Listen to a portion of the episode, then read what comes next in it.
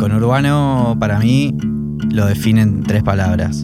Popular, diverso y fuerte. Tiene una fuerza que, lo hace único, lo hace también la fuerza, esa fuerza lo hace las diversas personas que lo, que lo habitan, que lo transitan, que lo, que lo hacen eh, totalmente único y popular. Desarrollo y una realización del día a día. Suena con Urbano. Warning Radio. Eso es lo que me gusta más del conurbano. En este episodio de Suena con Urbano Warning Radio, Martín Escafidi, director de políticas de juventudes del municipio de Morón. Bueno, les comento un poquito la Dirección de Políticas para Juventudes. Justamente genera políticas públicas para las diversas juventudes que, existen, ¿no? que entendemos desde este concepto de que no hay una sola juventud, sino que son múltiples y diversas las formas de ser y de transitar las juventudes, la juventud en particular. Eh, entendíamos y tomamos una decisión de, gobierno de, que sea políticas para juventudes. Y desde ahí generamos y articulamos las políticas públicas nacionales, provinciales, municipales, eh, de las distintas organizaciones. Todo el recurso que hay para, jóvenes eh, lo centralizamos y lo llevamos adelante en nuestros distintos espacios en el territorio o donde, bueno, pensemos estratégicamente dónde, dónde llevarlo. ¿Por qué se habla de juventudes y no de juventud? Vos decías ahí, ¿no? Bueno, mucha diversidad, pero eso, en el territorio, en Morón y acá en el conurbano, ¿con qué juventudes te encontrás día a día? Bueno, hay eh, múltiples. Eh, de verdad, eh, son distintos colectivos, a veces organizados, a veces no tanto, pero sí hay muchas cosas que los, que los conectan, que los ponen, que tienen muchos puntos en común. las juventudes de, Morón, hoy nos encontramos con juventudes organizadas a través del deporte urbano, nos encontramos con jóvenes que se encuentran en las plazas y son clubs y, y también es una forma de organización, nos encontramos con jóvenes de los centros de estudiantes, nos encontramos con jóvenes eh, que, van por eh, más derechos para las diversidades, nos encontramos con jóvenes que, son de los barrios, que los organiza el fútbol, nos encontramos a las pibas que están súper organizadas, bueno, hay muchas, muchas formas de hoy de, transitar las juventudes y, bueno, por eso eh, nada, tratamos de acompañar también desde, desde el Estado esa, esa gran diversidad es todo esas, todos esos grupos, esas juventudes, esas maneras de ser joven hoy acá en el conurbano son muy diferentes a las maneras de, bueno, no sé, tu adolescencia, por ejemplo, a lo que hacías vos cuando eras pibe. Y la verdad que hoy hay otras formas también de, comunicarse, hay otras formas también de, transitarlas. Yo la, vengo de una adolescencia, de una infancia en los 90, de una adolescencia en los 2000, eh, entonces creo que había otro, otros códigos, otras eh, maneras de organizarse también. Eh, hoy creo que se multiplicó también esas, esas formas. Muchas veces ahora, digo, también entre las redes, ¿no? Y como ese termómetro, no sé si que nos dan los medios o que vemos es, bueno, hay, un, hay como una resistencia a la política, ¿no? El avance de discursos como, no sé, los liberales y demás, que vos también, ¿no? Teniendo ese otro termómetro de lo que ves todos los días, ¿crees que es así? ¿Crees que la, la opción política como algo transformador está dejando de hacer mella en las juventudes? Eh, no, aparte hay un montón de experiencias muy cercanas que hacen a, que ese, ese, eso que se quiere instalar también se caiga por sí solo. Digo, eh, hay, grandes conquistas que se dieron en los últimos años que tienen que ver con el desarrollo de las juventudes en la política, de las juventudes tomando posición, de, las juventudes organizándose y de los pibes y las pibas diciendo hasta, hasta acá sí, hasta acá no. Eh, obviamente hay sectores siempre que, penetran, que se van mutando, que van buscando distintas formas, pero que eh, no, son, no son mayoría. Eh, y después, obviamente, vamos a siempre a poner a la política como la herramienta de transformación de, las realidades eh, y, en ese sentido no vamos a dejar que avance también los discursos la antipolítica que van cargadas también de, de- de una mirada eh, racista, de una mirada xenófoba, una mirada negacionista. Eh, la aposta que no vamos a, ceder ni un centímetro en ese sentido, porque son avances muy grandes que se dieron eh, en el país y- y bueno, no vamos a dejar que eso suceda. ¿Qué, mm, qué cosas, ¿no? En todas esas realidades que también, bueno, vos ahí contabas que te cruzás y todas esas diversidades de juventudes, ¿qué, problemas, qué temas ves que, bueno, están, digamos, eh, afectando a las juventudes hoy, ¿no? Que también es eso, distintas eh, realidades. Si lo pensamos situado acá en el conurbano, en el conurbano oeste, ¿qué es lo que ves en ese sentido? Bueno, hay problemáticas que son súper transversales, eh, que tienen que ver con eh, bueno, las situaciones de consumo problemáticos, este, la estigmatización de los pibes y las pibas también en la- cuando ocupan los espacios públicos. Eh, vemos eh, una con mucha preocupación también el, el aumento en el suicidio adolescente, en la autolesión. El post pandemia fue muy heavy también para, para los pibes y para las pibas.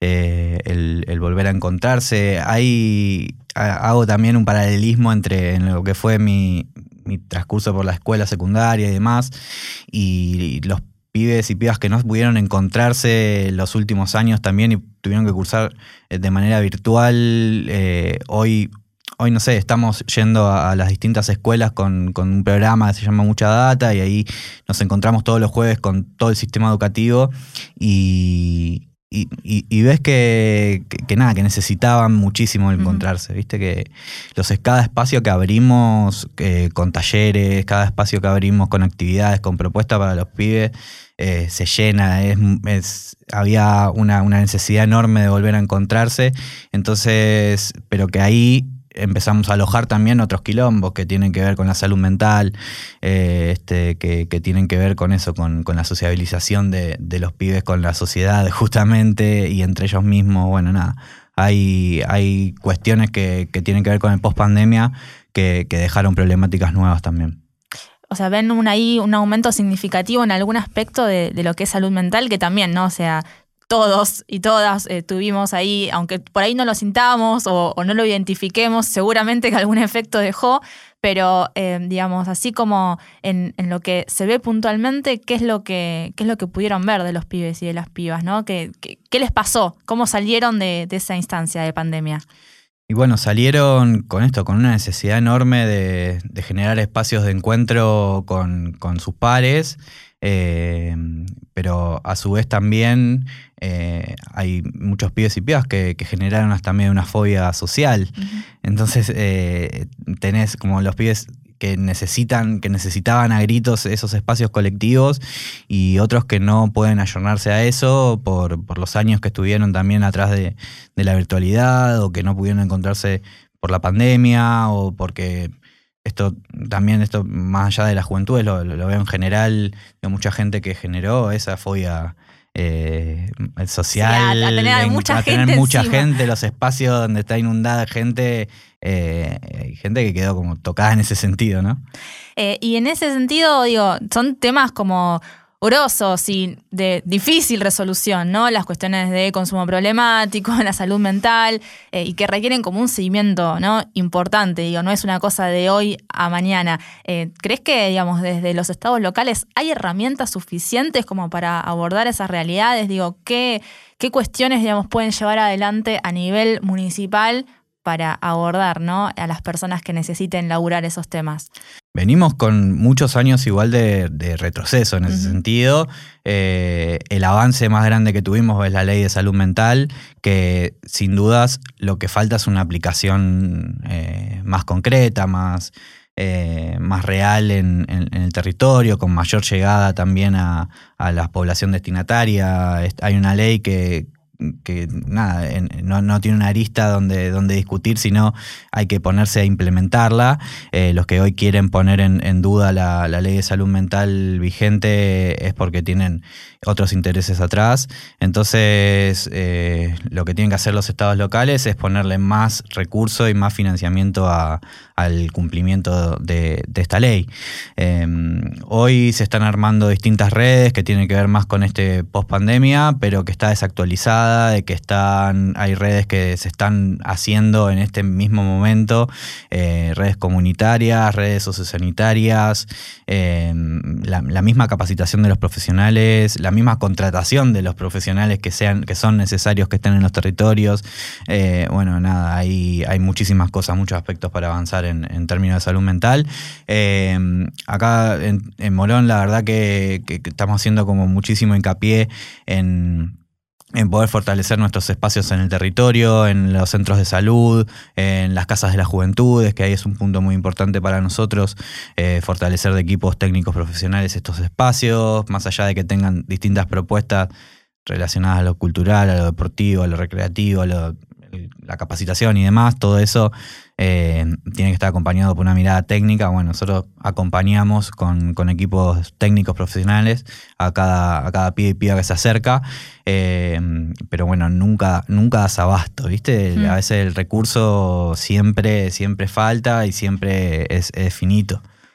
Sí, sí, eso, eso seguro, ¿no? Este, y sobre todo cuando eh, de, arriba para abajo es la misma situación, ¿no? En los estados locales es, bueno, ahí no lo que lo que hay y en ese sentido, bueno, este, eso que decías, ¿no? Las cosas que, son escasas, pero también creo que se, se, arman ahí como las estrategias para, bueno, con lo que hay, intentar eh, gestionar lo más posible. Y en ese sentido, eh, digo, esto, digamos, hay muchas actividades culturales y demás. Digo, ¿hay alguna, eh, alguna manera en la que, bueno, hacemos este evento deportivo, este evento de una plaza, este festival y, intentamos abordar ahí? Digo, eso este, lo laburan eh, habitualmente en lo que es el territorio y demás?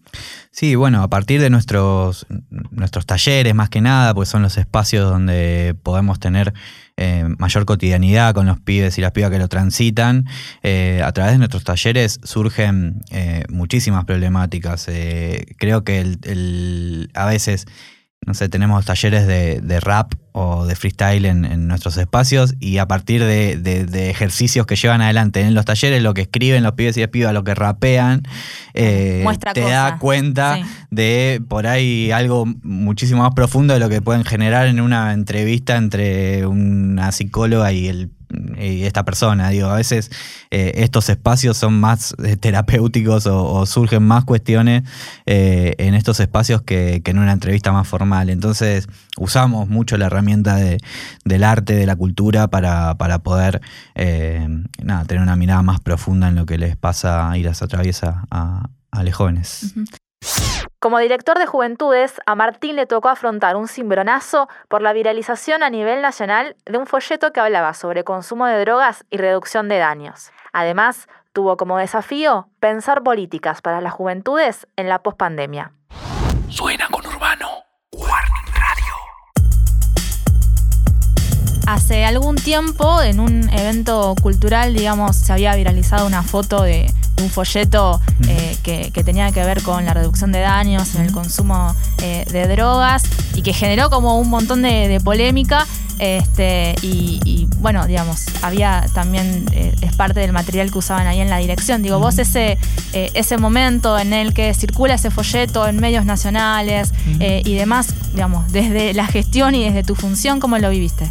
Bueno, la verdad que, que es una política pública. Nosotros llevamos adelante hace muchísimo tiempo. Eh, la mirada de reducción de riesgos y daños es, una, es un paradigma que nosotros eh, adherimos y venimos laburando fuertemente. Eh, y no solamente la dirección de juventudes, sino es una, mirada más interdisciplinaria. Trabajamos con toda la Secretaría de Salud, este, toda la pata de desarrollo de la comunidad y, bueno, en ese sentido generamos un material específico con la Asociación de Reducción de Daños, ARDA, em, que tenía que ver con eh, nada, cómo abordar situaciones de, consumo de sustancias. Eh, eso en el marco de Morón Noche, que es un programa que nosotros llevamos adelante, es un programa de nocturnidad. Eh, ya veníamos con este folleto, con, este, con esta información, llevándolo adelante con más de 4.000, 5.000 pibes y pibas eh, que, pasaron por distintas instancias en el marco de Morón Noche.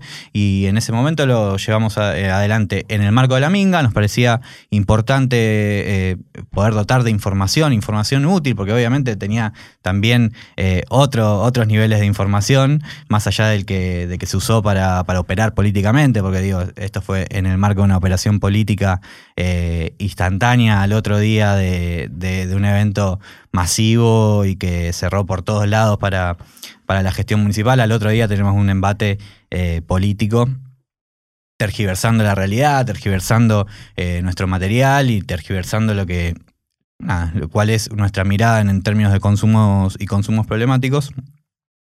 Y bueno, eh, lo vivimos, lo, lo, vivimos masivamente también, ¿no? Como eh, con nuestro equipo nos sentamos mil veces a, pensarnos y a repensarnos con los equipos comunicacionales, con los equipos sociosanitarios y demás. Nosotros no nos vamos a mover un centímetro de cómo creemos que, hay que abordar las situaciones de consumo y consumo problemáticos eh, y tampoco nos vamos a mover un centímetro de nuestra mirada de, reducción de riesgos y daños.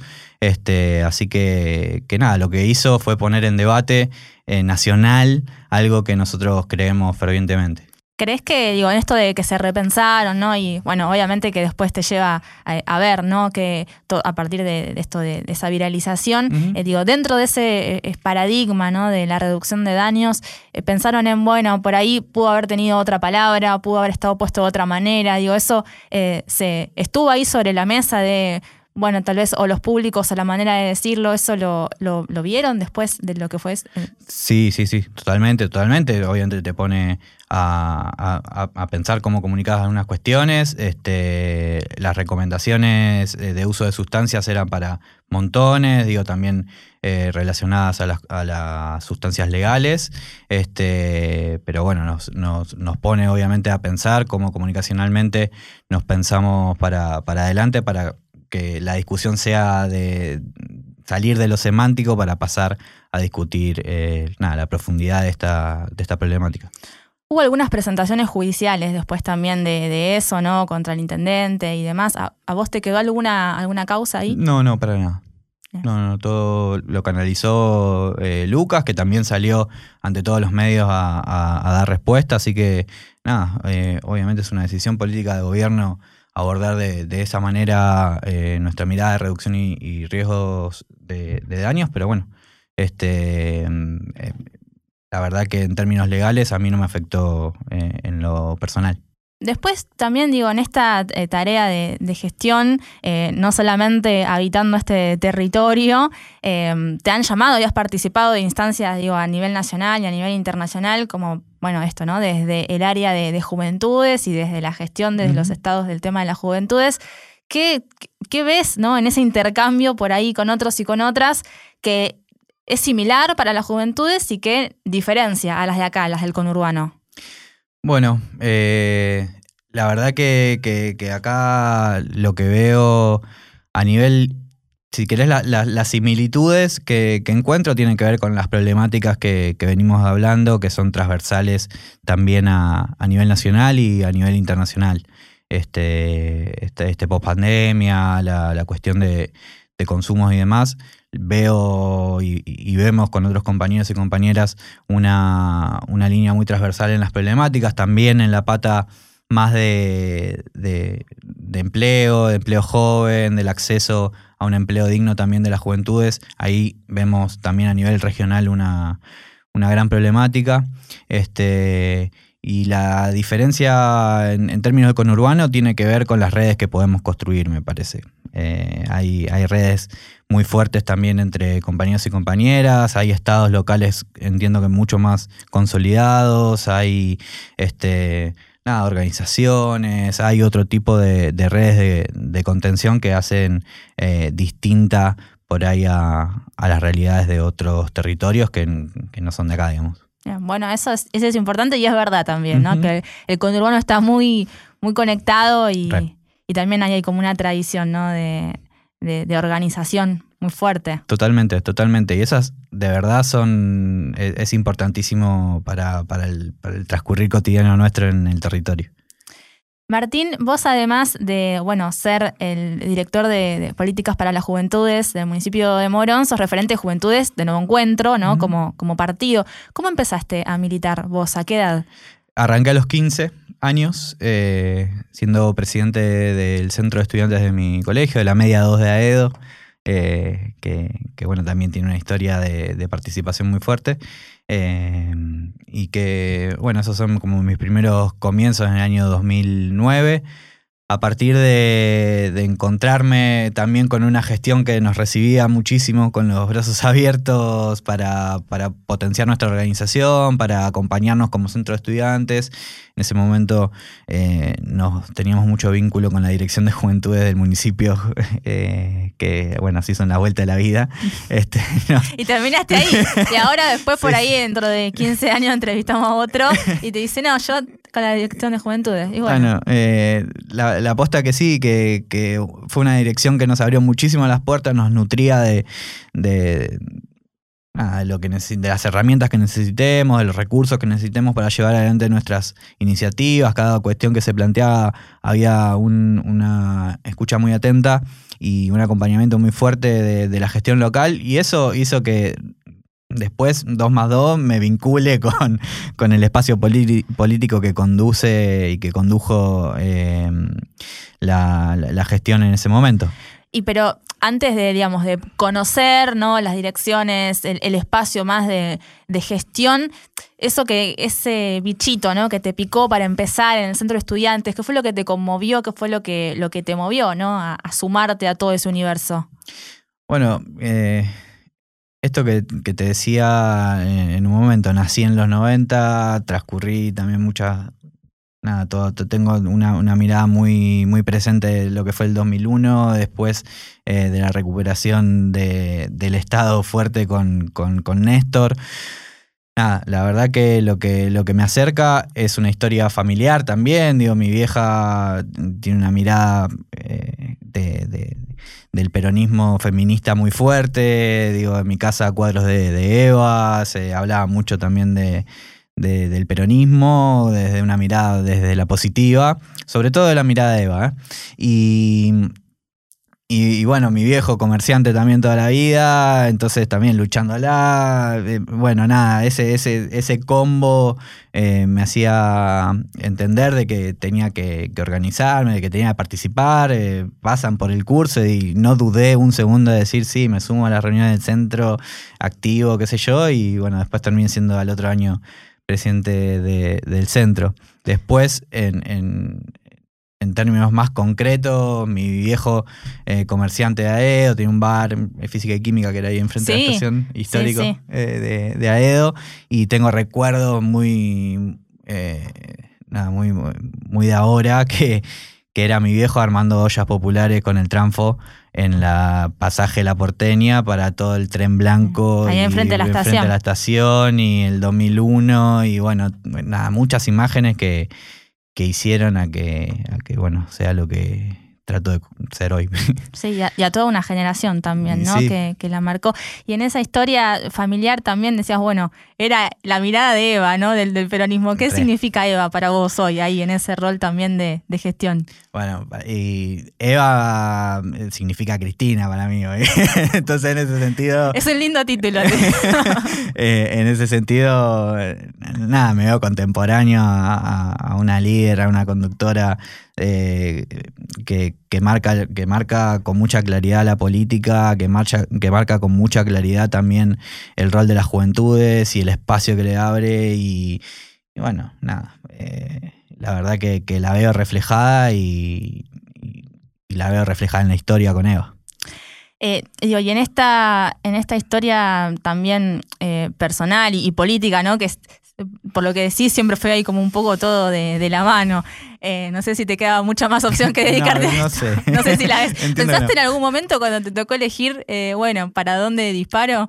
Y ciencias económicas no, no era el, el, área que, que me representaba, pero siempre, siempre la pata de sociales, siempre. Nunca un mango.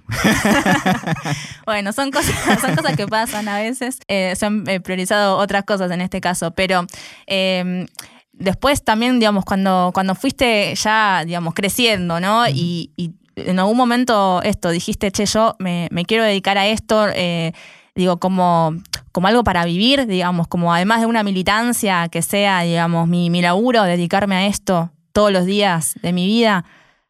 Y, y la verdad es que, que cuando uno se define, bueno, que vos que sos Martín, y yo soy, yo soy militante, militante en general en la vida, ¿no? Digo, todo el tiempo. Y es como, es una filosofía y una forma de vida. Te, la- las redes que construís también son en ese sentido, tus am- amistades, tus eh, estudios, tus eh, decisiones económicas, tu todo, como que está atravesado también por, por esa, esa mirada más colectiva. Y, y bueno, nada, eh, eh, fue, fue todo desembocando para, eh, en ese sentido, no me dejó margen porque decidí que no me deje margen también.